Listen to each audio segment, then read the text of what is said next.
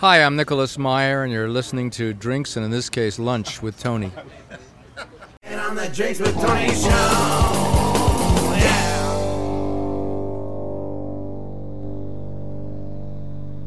You're listening to Drinks with Tony. I'm your host, Tony Duchesne. Today on the show we have Nicholas Meyer. He's the author of The Adventure of the Peculiar Protocols, adapted from the journals of John W. Watson, MD. He's also the author of three previous Sherlock Holmes novels, including The 7% Solution. As a screenwriter and director, he is responsible for Star Trek II, The Wrath of Khan, Star Trek IV, The Voyage Home, and Time After Time, and The Day After. And his screenwriting credits also include Final Attraction. How you doing, Nicholas? I think it's Fatal Attraction rather oh than Final Attraction. I, I didn't. I didn't write the whole movie. I only wrote some of it. Um, but you did leave out Star Trek Six: The Undiscovered Country. I did. Oh, really? Okay. And what year did that come out? Oh, I don't know from years. Just I'm like a tree. Look at the rings under my. And that's the best way you can tell how old I am. Um, what year was? Well, you can look it up on IMDb. Uh, uh, uh, what year Star Trek? Okay. Yeah. Wrath of Khan. Okay, so first off, I love how in your press bio it says that you were responsible. Not that it said in the bio, it, you know, it said director and screenwriter responsible, and then said for these different films. And the one that I felt there was a lot of responsibility on was the day after because it scared the shit out of me as a kid. It's nice to know you can swear on this program. Um, I did not write the day after. It's important to know. I, I directed it. A man named Ed Hume, H U M E, wrote the day after. Yeah. I mean, that was a vis- that was like 1983, I think, and that was just like a vi- That- yeah, that. Yeah, you did. You did. That one I remember for various reasons, um, and it remains the most watched movie ever made for television. Really? 100 million people in one night. And now was that HBO too? That would that no no that was that was uh, network. It was ABC. I mean, I, I remember that was an event. We watched it, and then as kids, we were talking about it the next day, all scared to death. So it uh, was a remarkable you know when when I was offered to direct it and I I was the third director I think offered it and for a very good reason I don't think anybody wants to make a movie or even think about nuclear war nuclear war is the most important uh, question other than the you know planetary climate change that has ever confronted the human race only since 1945 our ability to totally destroy ourselves with atomic weapons and everybody knows they're out there, but nobody wants to really think about it, including me. And I was being psychoanalyzed at the time, and I was lying on the couch, and you know, you do all the talking; they don't say anything. Um, and I was sort of trying to talk myself out of not doing this movie, and my shrink spoke up for the first time, and he said, "Well, I think this is where we find out who you really are." And I realized then that I was going to have to do this movie, and I cajoled a lot of people into being in it or working on it, um, using much the same language. When I asked my cinematographer, Gayne Rescher from Star Trek II, I said, We're going to do this movie. And I told him what it was. And he said, Oh, no, no, no, no, don't ask me to do that. And I said, Let me get this straight. The one time this town is inviting you to put your work in the service of your beliefs, you're going to pass and bitch about stuff at dinner parties instead. I think this is where we find out who you really are. And, and that jawboned a lot of people into into doing it. Thank you. Um, and um, you know, it sort of barely made it on the air. I, uh, there was there was such a a uh, passionate counterattack from the conservative right uh, that this movie was aiding the Soviet Union in some way. I don't know what that way was, um, but the New York Post called me a traitor uh, on their editorial page. which, by the way, sometimes indistinguished from the rest of their pages. Um, "Why is Nicholas Meyer doing Yuri Andropov's work for him?" Go figure. Uh, and I certainly, and, and all the sponsors dropped out. Yeah, there were no sponsors for virtual uh, Commodore computer, Commodore computers or something. I think it was all, and so it was commercial free on network television, and I I watched it with my then fiance, and I couldn't imagine anybody sitting through it, and the next day it turned out that a hundred million people had watched it, and then the press went gleefully out to them and said, "Did this movie change your mind about nuclear war one way or the other?" And then came rather happily back to me with their microphones and said, "Well, according to our day after day after survey, your movie didn't change anybody's mind. What do you have to say to that?" And I put the best face on it that I could. I said, "Well, I don't think people change their minds overnight. I don't think they'd admit that it was a TV movie that did it, if even if they did change their minds. And who knows what people really think anyway? Most people, do they really know? But you know, privately, I, you know, I said, well, it's a little early to tell, but it did apparently change at least one person's mind very quickly, and that person happened to be Ronald Reagan, the President of the United States, who had come to uh, office uh, believing in a winnable nuclear war, and he he he got very upset. I don't know what that beeping is, but it isn't me. Uh, and uh, eventually went to Reykjavik and signed the Intermediate Range Weapons Treaty with Mikhail Gorbachev, um, the treaty that Donald Trump has just backed out of.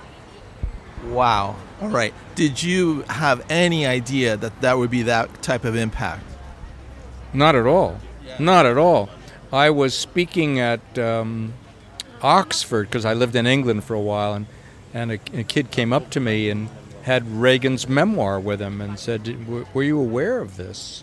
And he showed me the pages where Reagan had written about it, and I said, No. And I I heard amazing stories about the day after, just amazing. There was a, a general on Castro's staff who said that the Cuban Missile Crisis had not been real to him until he had seen the movie. And this tells you something about people's inability to picture something.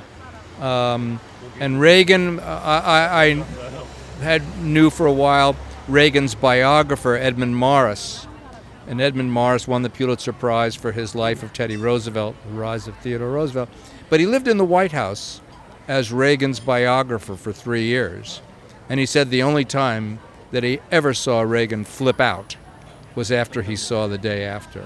And he just, he, he fell to pieces, apparently. Well, me and the whole population thanks you for that. That's really cool. To remake it. Time to remake the movie. Yeah, yeah.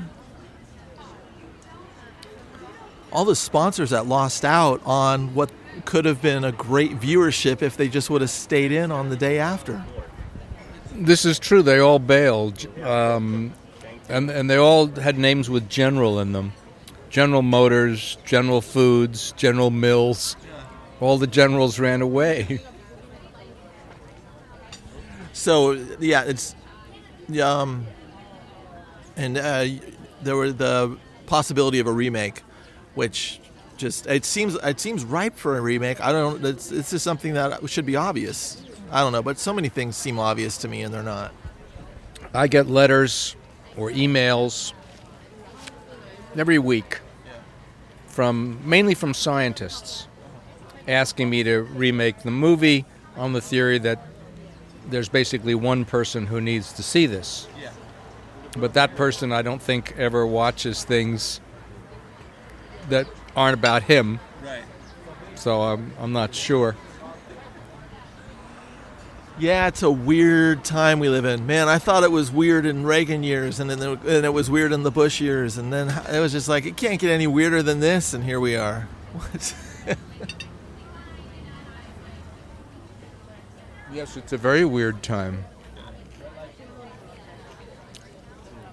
This country, I think, is being tested as it hasn't been since the Civil War.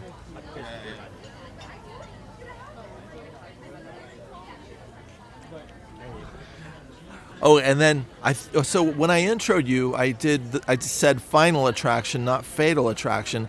That might have been a slip because I'm a guy who maybe wants his final attraction in life, so I can find the you know the lady that takes me through to the end. Maybe is, could that be the uh, explanation for my slippage?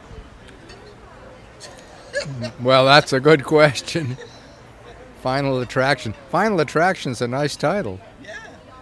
It's almost like, it, and then it could be instead of a love story of like, you know, they got together through all through all this conflict and all this mayhem and lived happily ever after. This will be the happily ever after part, which won't be happily ever after. It'll be a lot of work, probably a lot of tedium, uh, just showing what life is after you find your loved one or whatever. Well, Orson Welles once said that whether a story is happy or sad, or comedy or tragedy, depends on where you choose to end it, where you put the frame around it.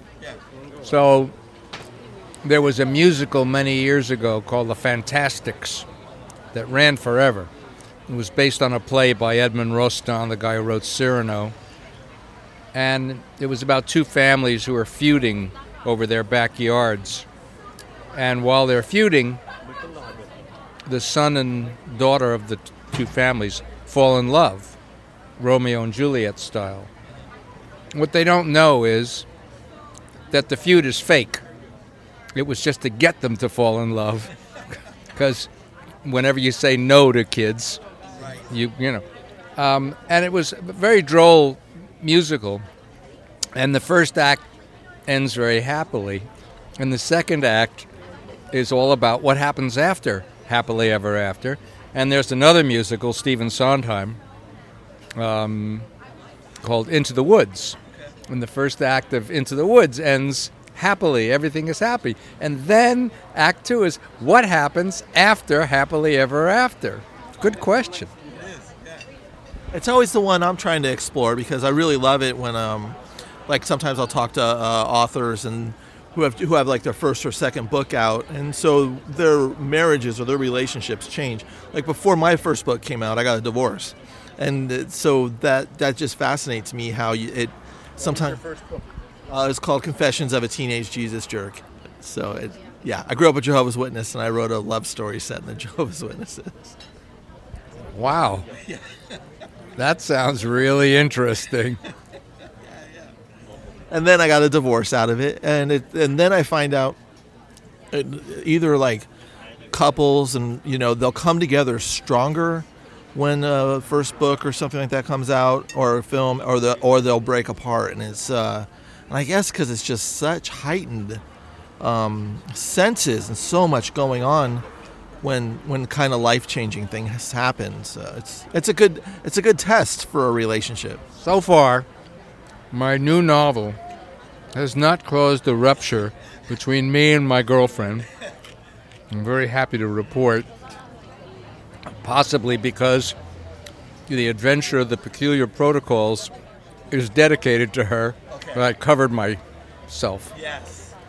So the lesson there is dedicate your book to your girlfriend, fiance, or wife or lover, and you'll probably stick it through. But before you get it published, it's how how it how was um, she when like when you're work when you're working on stuff. She realizes you're a writer, so does Yeah, I had to break it to her. what are you doing there? What are you doing in that room all day with the door closed? Well, you- you make it sound pretty bad. she's she was hoping for uh, pornography addiction, and then she got no wait, you're a novelist? No. She's adjusted very well. It, that's good to know. I'm always I'm always happy about that. So I So like reading her my stuff because she's unquestioning approval. This is great, honey. And I, even though I realize that she can't be, you know, what n- n- an objective, what and nobody would call objective, but it's very nice to get that kind of encouragement and support, and keeps you going. And can't wait to show her this. Can't wait to show her that. Oh, so she is, she is your first reader, Yeah. and then after her, uh, who do you give it to? What's that? I pray her the deluge. Yeah, yeah, Then real people read it, yeah. and they go, "What the hell is this?" Uh, so you so you have a group of people, you have a group of friends, or that that are your readers, and you're just like, all right, give this a go. Or- Yes, I give my writing, whether it's screenplays or um, when I get around to writing a book, to friends, but I don't want friends who are just going to yes. You know, Disraeli said that a biography should be written by an enemy. And I don't think it's a cynical remark. I think he what he meant is that if an enemy gives you credit for something, chances are you earned it. And so what I want is somebody who is going to go to town on it, somebody who is not necessarily disposed to be interested in the topic or a fan, but somebody who will try to be a disinterested reader and say, well, I didn't understand this, or this started too slowly, or on the adventures of the peculiar protocols.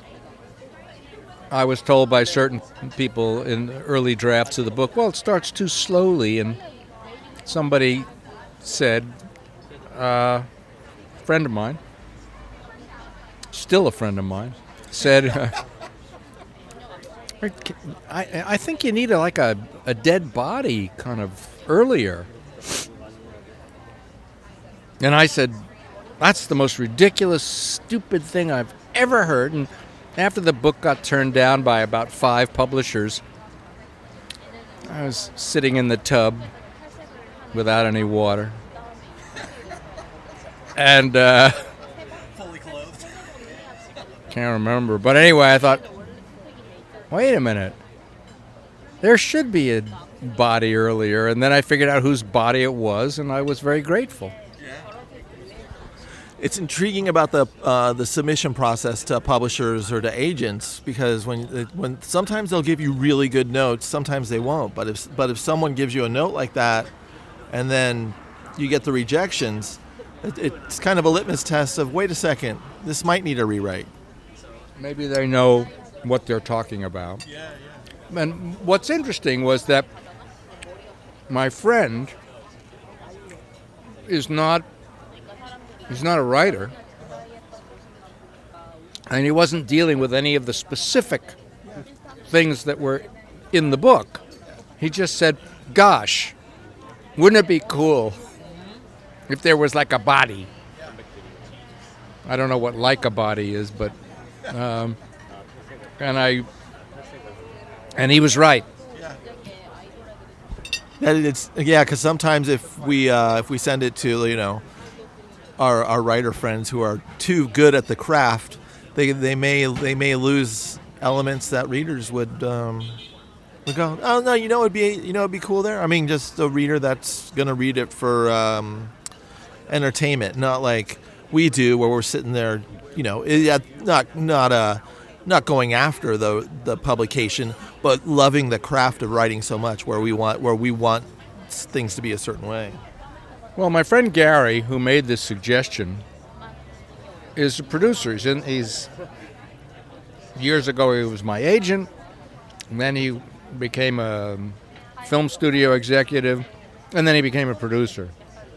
So he's not strictly speaking an amateur.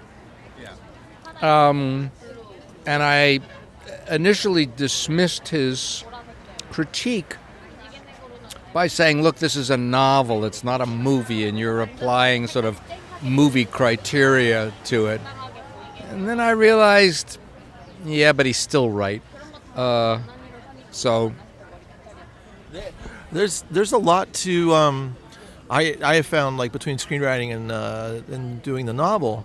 I mean, storytelling in general, we really have to have our characters and our and our you know the motivations in play. There's a lot of similarities to it. I yeah, I guess I'm just saying that.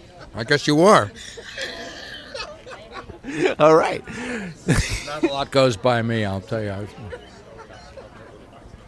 Um, I can't tell. Have you read the book? Did you? Did, I, I read the first few chapters. I, I've been re- I've been stacking interviews, so I apologize in reverse and advance.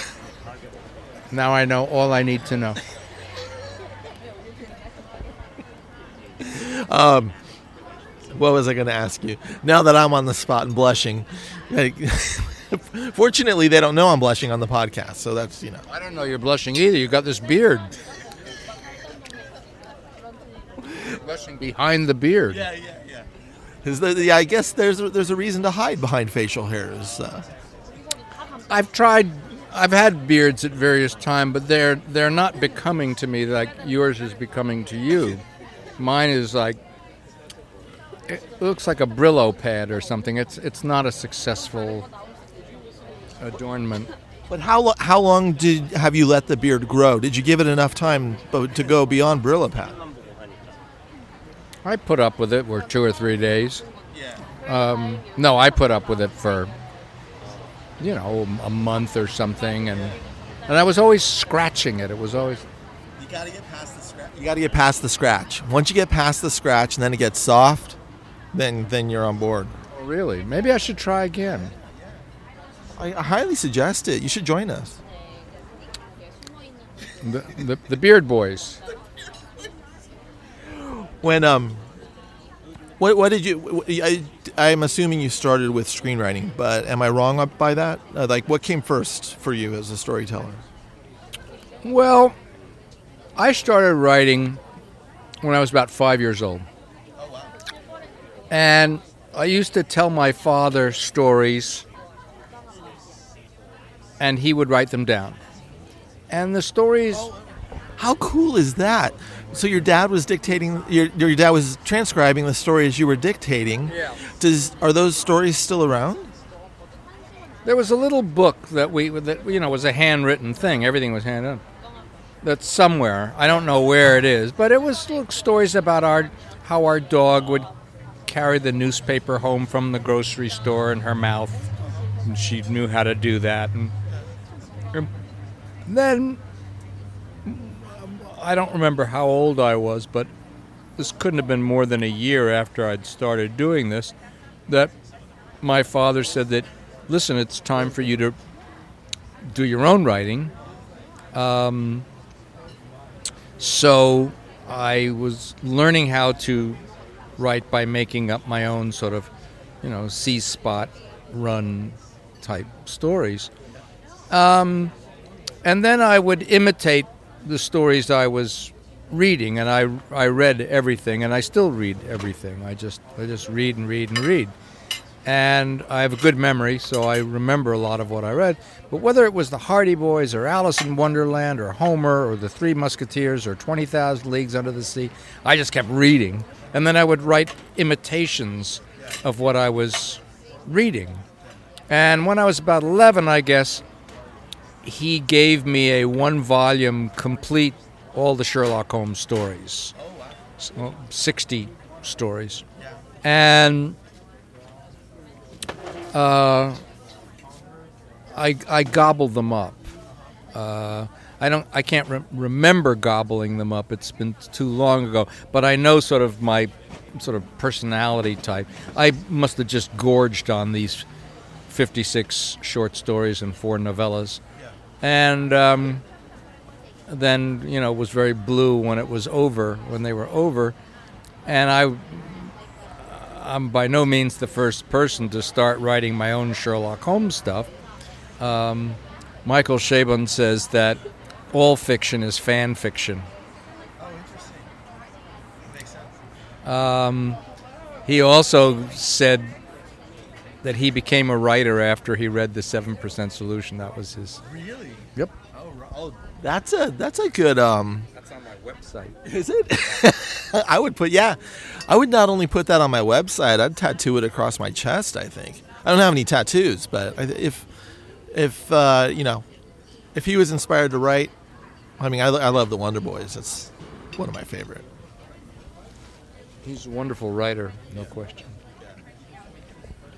The um, so the obsession with Sherlock Holmes happened many. Are you looking for that? I was looking. I was going to find what I did with it. My phone. And show you the, the quotation. Oh, oh, okay. oh, did I go over it? No. Oh, here it is. It's in between your your phone is in between your legs. Is that is, is that where you usually keep your phone? Just in case conversation runs dry. It's a,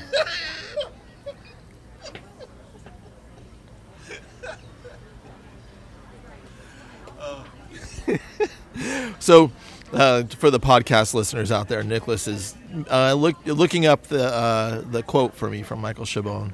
I found it. All right. Oh wow. There we go. Reading Nicholas, Nicholas Meyer's very first Sherlock Holmes adventure, The Seven Percent Solution, made me decide to become a writer. Reading his latest simply made me a delighted and satisfied reader. Yes. And that was not written by my mother. That was written by Michael Chabon. Yeah. And he didn't even have to do it. That was volunteer. Yes, it was voluntary. It was very nice of him. Yeah. Have you met him before? I've never met him. Wait, um, are you touring this book? Will you be up like in the Bay Area? Maybe. I will be. Yeah. I, down here now. oh, is he down here now? He's working on Star Trek Discovery. Really? Oh, okay. So you guys have to meet. Why, uh, why, why has this not happened? I'm so confused. One of us. One of us must be shy. I don't think it's you. or is it? We'll find out.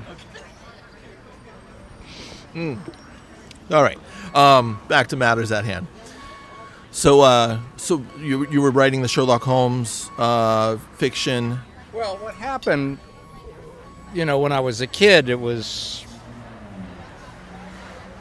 I had this idea when I was a kid. When I was a kid, growing up in New York, My Fair Lady was all the rage. And I saw My Fair Lady, and I probably read Shaw's play Pygmalion, which is the source material from My Fair Lady.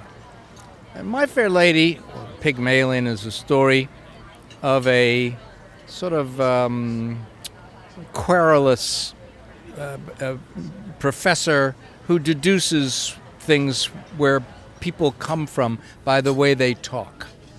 He's very obsessed with how people speak, and he says, he says, "Oh yeah, you're from here, you're from there." And he, he says, "I can place a person in London within a mile on the basis of their accent." That's what the play is about.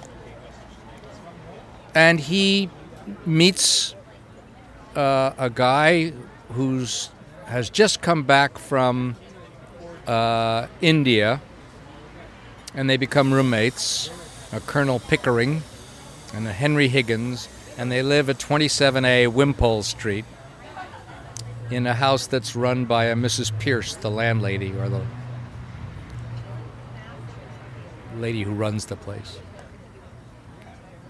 And it occurred to me when I saw the play, the musical, that Bernard Shaw and Lerner and Loewe were ripping off Sherlock Holmes, who lives with Dr. Watson, who's just back from Afghanistan in 221B Baker Street in a house that's run by Mrs. Hudson.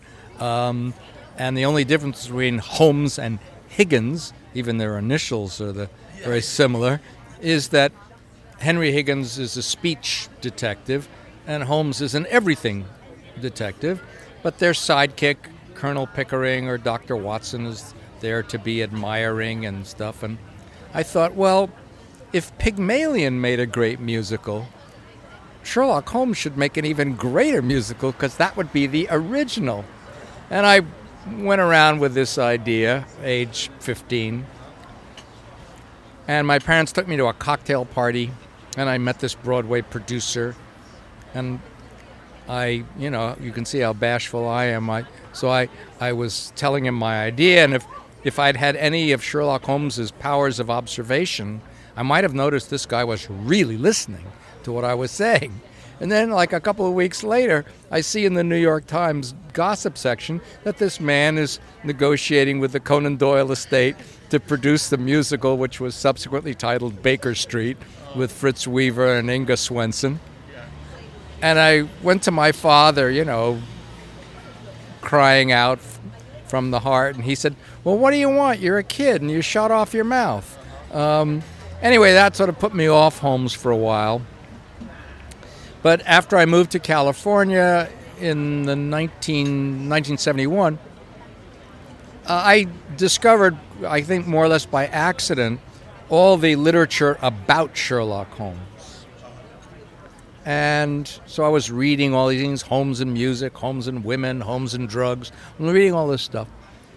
And when I was in high school, people would say to me, Oh, your, your old man's a shrink. Is he a Freudian? And I didn't know. So I said, Pop, are you a Freudian? And he said, Nah, a silly question. And I said, Why? Why is it a silly question? And he said, Because it's no more possible to discuss the history of psychoanalysis without beginning with Freud. It's like trying to discuss the history of America, the discovery of America, without starting with the Vikings or Columbus.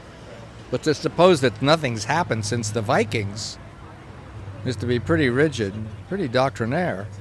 When a patient comes to see me, I listen to what they say, I listen to how they say it. I'm very curious as to what they don't say. I'm interested in their body language. Are they on time? You know, uh, what are they wearing? I'm in short searching for clues from them as to why they're not happy. And I said, gee, that sounds like detective work, what you're talking about. And he said, well, it is rather like detective work. And suddenly this light bulb goes off in my head. You know, I'm 14 years old. I wonder how much Arthur Conan Doyle knew about the life and writing of Sigmund Freud. And the first thing you realize is, well, they're both doctors, and they both died in the same town within nine years of each other.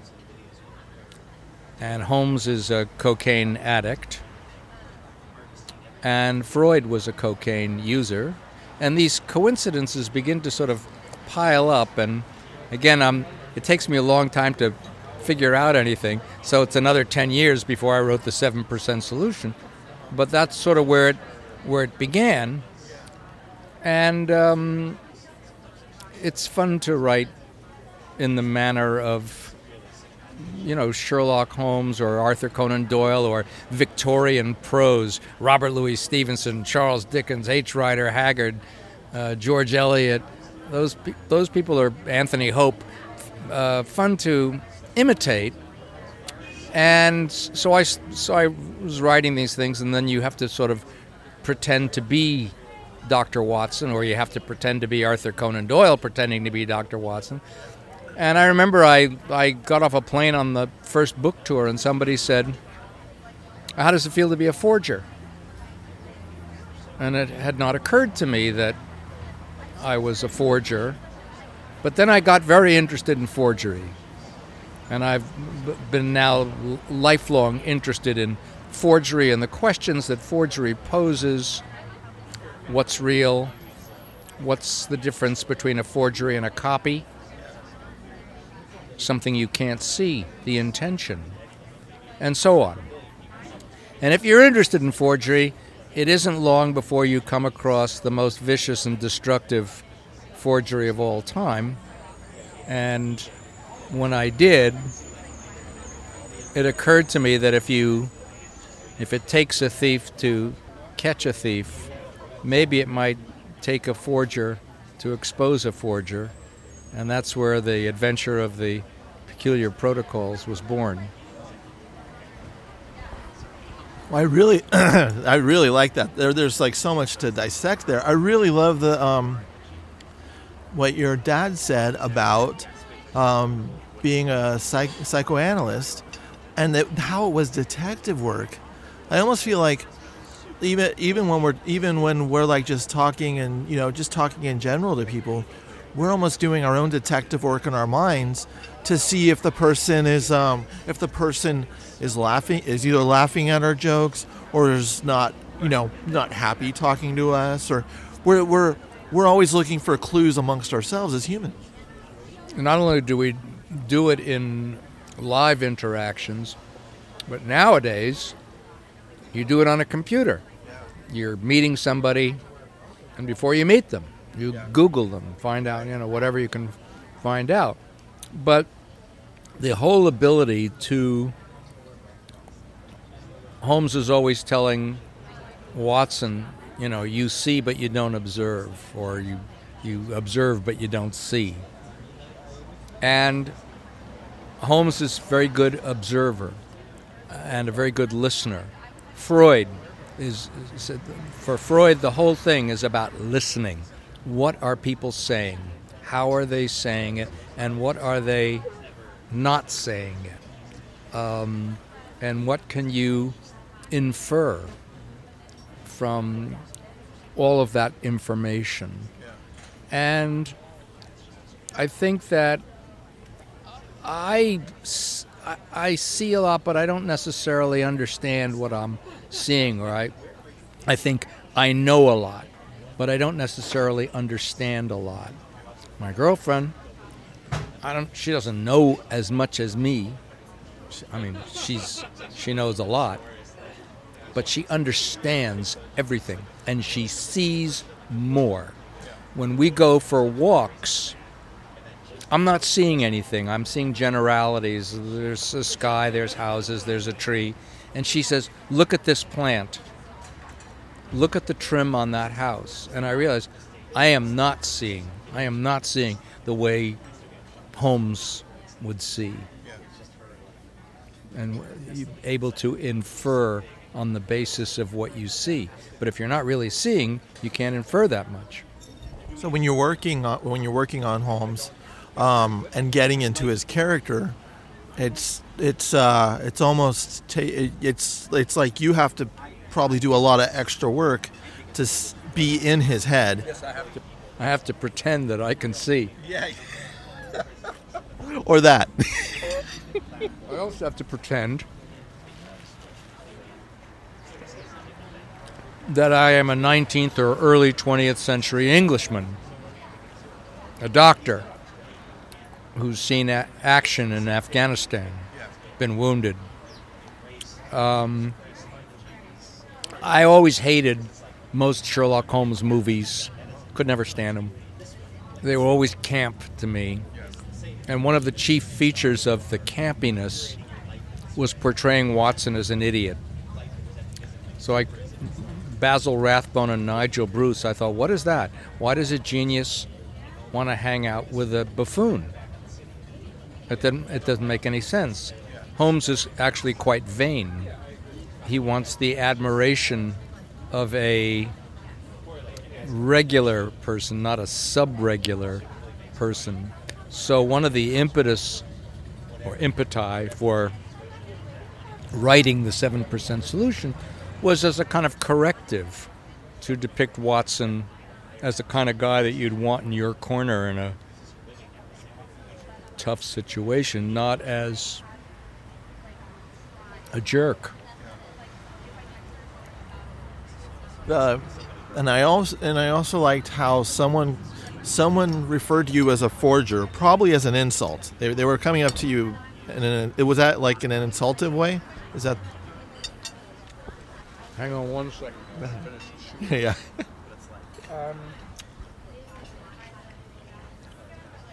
Was a young reporter. I don't think he was insulting so much as sort of maybe challenging. You know, how do you deal with this?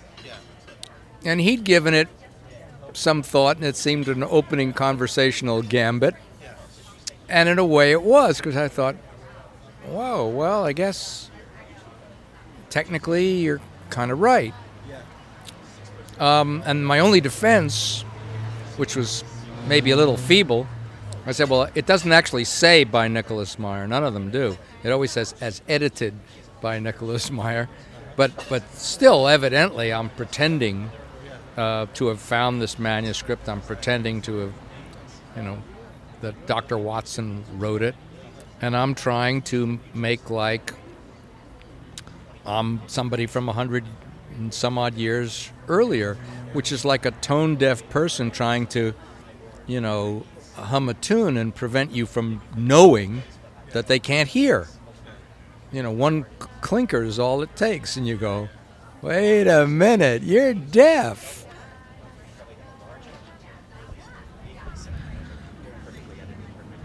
I feel deaf sometimes. Not from hearing, but just from when it gets from my ears to my brain. it takes me some. it's a process. When um, when when did you get in? When did you get into screenwriting? What what was the impetus for that? And then and is that what brought you to Los Angeles? Making movies and directing movies is what brought me to Los Angeles. I was, among other things, again introduced by my father to Jules Verne. And I was crazy about Jules Verne. I was crazy about 20,000 Leagues Under the Sea, which to this day I think is the best movie Walt Disney ever produced. Um, and I loved the novel Around the World in 80 Days. And when I was 11, I was taken to see the Mike Todd Around the World in 80 Days. And I had a religious experience. I was Saul of Tarsus, struck blind on the road to Damascus. This was it movies. And then there was a program booklet that came with the movie. And there were articles about the making of the movie. And one was an article about Mike Todd had never produced a movie. This was his first movie. It was also his last because he was killed in a plane crash. Um, but it it was a sort of sarcastic article designed to sort of numb you with the statistics. All you need to produce a movie is six million dollars and thirteen thousand people in eight countries, and you know. But the headline of the article in the little booklet was, "You too can make a motion picture. No previous experience necessary." I was. I still have the booklet. Yeah. And I'm 11, and I, I didn't get the sarcasm. I just got the headline. You too can make a motion picture. No previous experience necessary. So I said to my dad, I want to make a movie. Yeah. And we had an 8 millimeter Revere wind up home movie camera. And I, I said, Will you help me? And the movie I wanted to make, of course, was the movie I had just seen. Uh, I was going to play Phileas Fogg, my best friend, who grew up to edit my movies, played Passepartout. Yeah. And it took us five years. My father was the sort of director of this thing, and we filmed on weekends. We filmed on, you know, Easter vacation. We filmed over summers, and in somewhat disjointed, like a real movie. And uh, five years later, we had a movie that's about an hour long, eight millimeter, and I was hooked on the whole process. Um, so I went to the University of Iowa, and I studied theater and film and English literature. Then I went back to New York and found a job working at Paramount Pictures in their publicity department. Don't ask. And uh, uh, and I, I was writing, but I wasn't really getting anywhere, and I decided that I should go to Los Angeles, where I had never been, and never heard anything good because people who go to Los Angeles like it, they stay. But the people who don't like it come back and tell you how awful it is. So I finally said, I'm going to try this. And I came out here, uh, you know, with enough money that I'd saved up to last me about six months. And I was very fortunate to get a, an agent. And one thing is, you know, sort of led to another, and I was starting to make some headway and write a couple of TV movies and um, was going to work my way up to directing. But then the Writers Guild went on strike, and you weren't allowed to write screenplays. You picketed. That's an interesting experience.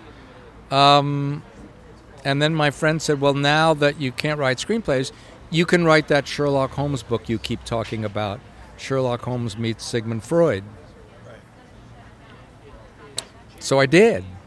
Um, and I, when it was done, I thought, well, this is publishable. This is publishable. Did I dream? Did I have any foreknowledge that it would become the number one best selling novel in the United States for 40 weeks on the New York Times bestseller list? Did I dream that it would become a movie and that my screenplay would be nominated for an Oscar and all the rest? No. Who dreams that? I thought it was publishable. Um, but I, I wrote from the heart, and basically, I still do. It's a, I, I don't know how to fake an erection. It's either you have to sort of believe it. You don't have to fake an erection. Has to be the title of uh, your your uh, biography that um, you know where you go into uh, making mo- you know making mo- I published my memoir in 2009. Yeah. Oh yeah, it's called The View from the Bridge: Oh. Memories of Star Trek and a Life in Hollywood. And it's basically a professional memoir, and I keep thinking of titles for what the next volume will be called, you know. Fortunately, the body was still warm. That was one title. Hanging by a thread.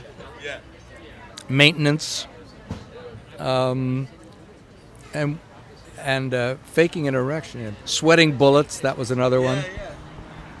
Sweating bullets while faking an erection. Uh, Faking an erection. That. If you can fake an erection, you can probably do anything. um, oh, I was going to ask you about. Uh, so you you filmed this over five years. The your first film, like continuity wise, as you're as you're acting, you're also you're also growing at that time. Growing and shrinking. It's hilarious to see the finished editing. Yeah. And and is you do you still have that film? You do, yeah. Yeah. It's a classic. There's a copy in the Library of Congress. Really. But there's no way. Is there any way we can find it or no? The only way you can find it is if I, you know, show you my DVD transfer. Okay. Um, So I'll just come back to your place. you want to take the drive? To Santa Monica. quite a schlep. That, that's fantastic. I did- yeah, that I would just love to see the continuity of that. The the acting, uh, the actors going through puberty. Phil- Phileas Fogg grows up and down. Now, do it, but actually, that probably helped you a lot when it came to directing because then you knew, um, you kind of knew as you were doing your shots out of order, how important it was to keep it. There's no question that making that little movie was an enormous learning experience. Um, not only shooting but organizing it, because I, you know, I started. The idea came to me when I was 11. We didn't start shooting anything till I was 12, and then finished when I was about 17. Wow. Uh, so it went on and on. Yeah, yeah. Yeah, that's amazing. The uh, and that, and that's another uh, what do you call it? Uh, that's a just do it type thing. You know what? If you're passionate about it, just go, just do it, and then you learn. There's something to be said for trying new things, or as my girlfriend says, mixing it up. She says, mix it up. And do things that, you know, write about what you don't know Yeah, yeah. and take chances. I mean, obviously, this does not apply to flying small aircraft, uh, but in a lot of other ways, you could do worse than just, you know, sort of push yourself a little bit and get out of your, your comfort zone and stuff. You know, I didn't formally go to film school. I was in the theater department. I directed plays on the radio. So when I did Time After Time at Warner Brothers, I had never directed a feature film. Now, was that with uh, Christopher Reeve? Is that the- certainly was Oh, not. no, no, no. Okay, what am I thinking? No, that was. done your homework. I no, oh, man. I you wouldn't believe how much homework I don't do. Yes, I would. You caught me red-handed. so doing your so directing your first feature, what uh, what, what taking from the theater was that was did that ha- was that a Well, it made me. There were things I brought to it that were strengths. I was very good at working with actors. I am very good. Um, I'm very good in the writing department, the screenplay department. I'm good in the editing. Yeah. When you edit tape for radio plays and stuff, I'm sure you know where the dead air is and how to juxtapose, um, you know, tracks and Yeah. where I was always weakest was with the camera. While Steven Spielberg was playing with a camera, I was playing with a typewriter, and you can and you can tell. Um, but uh, time after time was a wonderful experience. It's having its 40th anniversary or something, and it's how Malcolm McDowell met Mary Steenburgen, so I'm responsible for a couple of children. Oh wow. Um, and it's being shown at a sci fi festival in Austin next month. Um, and the 7% Solution will be screened at the Hammer uh, Theater uh, on November the November the 8th, which is a Friday. Yeah. And at that point, I'll also be launching the book, this the adventure of the peculiar protocols. That's great. What um are you working on? What, what no, I had this other question. Directing um, time after time, and then now as a director and work do, and with all your experience, is there something you wished you knew when you were doing time after time, where you were just like, oh man, if I did that, it would have changed things. When I look at the movie now, I am embarrassed by how crude a lot of the filmmaking is. Most people don't notice it for the simple reason that the acting is so strong and the script is so terrific. It was not my original idea, by the way.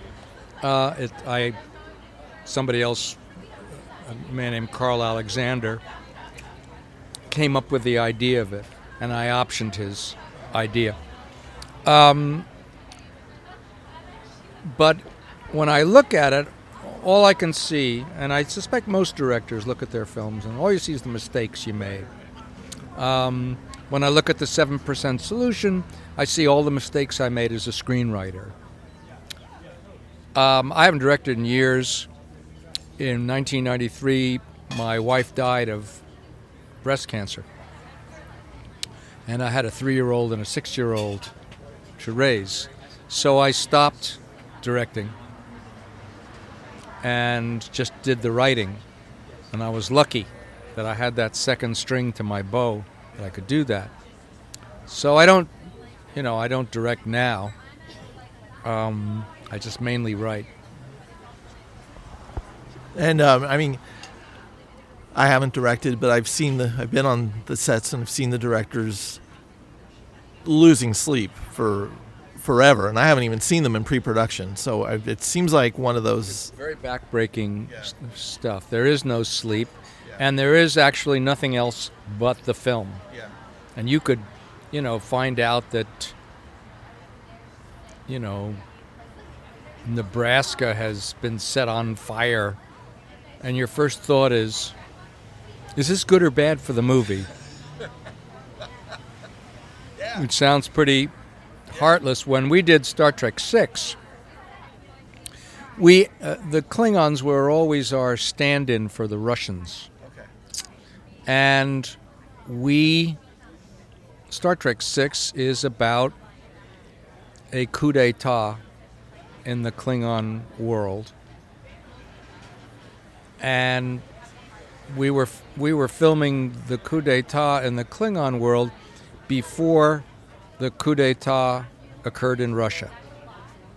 So Mikhail Gorbachev disappeared while we were in the cutting room. Nobody knew whether he was dead or alive. And I blush to say that nobody was sparing a thought for Mr. Gorbachev's actual fate. The question was, was this good or bad for the movie, and how fast could we get the thing in theaters to reflect what was actually happening? You know, I'm happy to say that Mr. Gorbachev is still alive and that we, you know, that he got through it. But at the time, those were not the charitable concerns that uh, characterized our thinking. I almost feel like the the the the phenomenal undertaking of actually doing a movie where every thought in your brain has to be on the completion of that movie. So it makes a lot of sense where it's that's just like what what are we doing next because it's no sleep. Just get, you know, what's next? What's the next shot? Get this in the can. Great. You know, it's No question. One of the things that I noticed was I really discovered a relationship between an editor, meaning a film editor, and a psychoanalyst.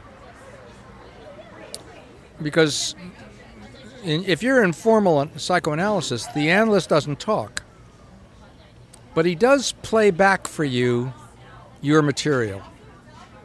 So if I were filming this scene between us now, and I'd get wide angles and close ups and over the shoulder and a close up of the mic and my disappearing salad and whatever, and, and there would be wires all over the place and a hundred crew people standing out of camera range looking, and I'd be worried about the weather and is it clouding over, and I see producers looking at their watches.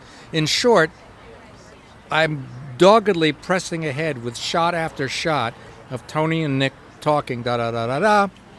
But I'm not really seeing the totality of what I'm getting. I'm just getting it. yeah. And eventually, my editor will take these disparate pieces of film and stick them together in the order that seems best to him. And if he is a good editor, and if he understands the objective of the scene and the movie to which it belongs, when he plays it back, I will recognize it. I will say, yeah, that's it. I might want to tweak it a bit and say, you know, you missed the, you know, close up of the poison going into the pill, but uh, the pill going into the glass of water, whatever it is. But otherwise, you know, and, and I, I, I like when Tony, you know, blinked his eyes before he, whatever, you know, all that is good. If he's a bad editor or the wrong editor for this project, you look at the result of these film pieces put together and you, you, you don't recognize it. You go, I, mm, I don't know. And and by the way, there's a third possibility, which is maybe you're just not used to what he came up with, wasn't what you imagined, but it, it might be better, it might be more interesting. Anyway, you go to see the shrink. You lie down on the couch, talking about formal analysis, and you basically turn over the dailies of your head. You're giving him close ups, you're giving him flashbacks, you're giving him present day narrative, you're asking questions, whatever. You're just throwing stuff at him. And at the end of the hour, he or she will say, Today you seem to be talking about, and then they hook it all up for you. And if they're a good shrink, and if they understand what you're all about, you recognize it. You go, Oh my goodness, yes. Oh, isn't that something? Woof. Yeah, yeah, I didn't see that juxtaposition. Yeah, you're right. Or if they're not the shrink for you, you go, no, no, no, no, no. It doesn't ring a bell at all. Well, there's always that third possibility. You drive away and you go, you know what? I think he had a point. Um, but I, I mean, I don't know why I'm giving you that comparison, but it's Yeah, no, I'm a huge I'm a huge fan of uh, psychotherapy because I've been in and out of therapy for decades. So I, I Did you get time off for good behavior? today I did. Yes, I got time off in a pill. That pill that you put in my water that that would that helped. I, I appreciate that. Uh, Nick Nicholas, thank you so much for coming on the show. I really appreciate it. It was a pleasure. I hope people go out and buy The Adventure of the Peculiar Protocols. I hope they do too. Nicholas Meyer on Drinks with Tony. Check out his new book, The Adventure of the Peculiar Nicholas Meyer on Drinks with Tony. Hey, check out his new book, The Adventure of the Peculiar Protocols. And after we finished taping this episode, a random stranger walked up to Nicholas and said, Live long and prosper. And Nicholas replied, Thank you. I was like, Does this happen a lot? And uh, Nicholas said yes, which is amazing because most people come up to me and they say, Is that a chicken bone in your goatee? All right. Thanks for listening. I appreciate you tuning into the show and downloading the podcast. Have a great weekend. I will see you next week on Drinks with Tony.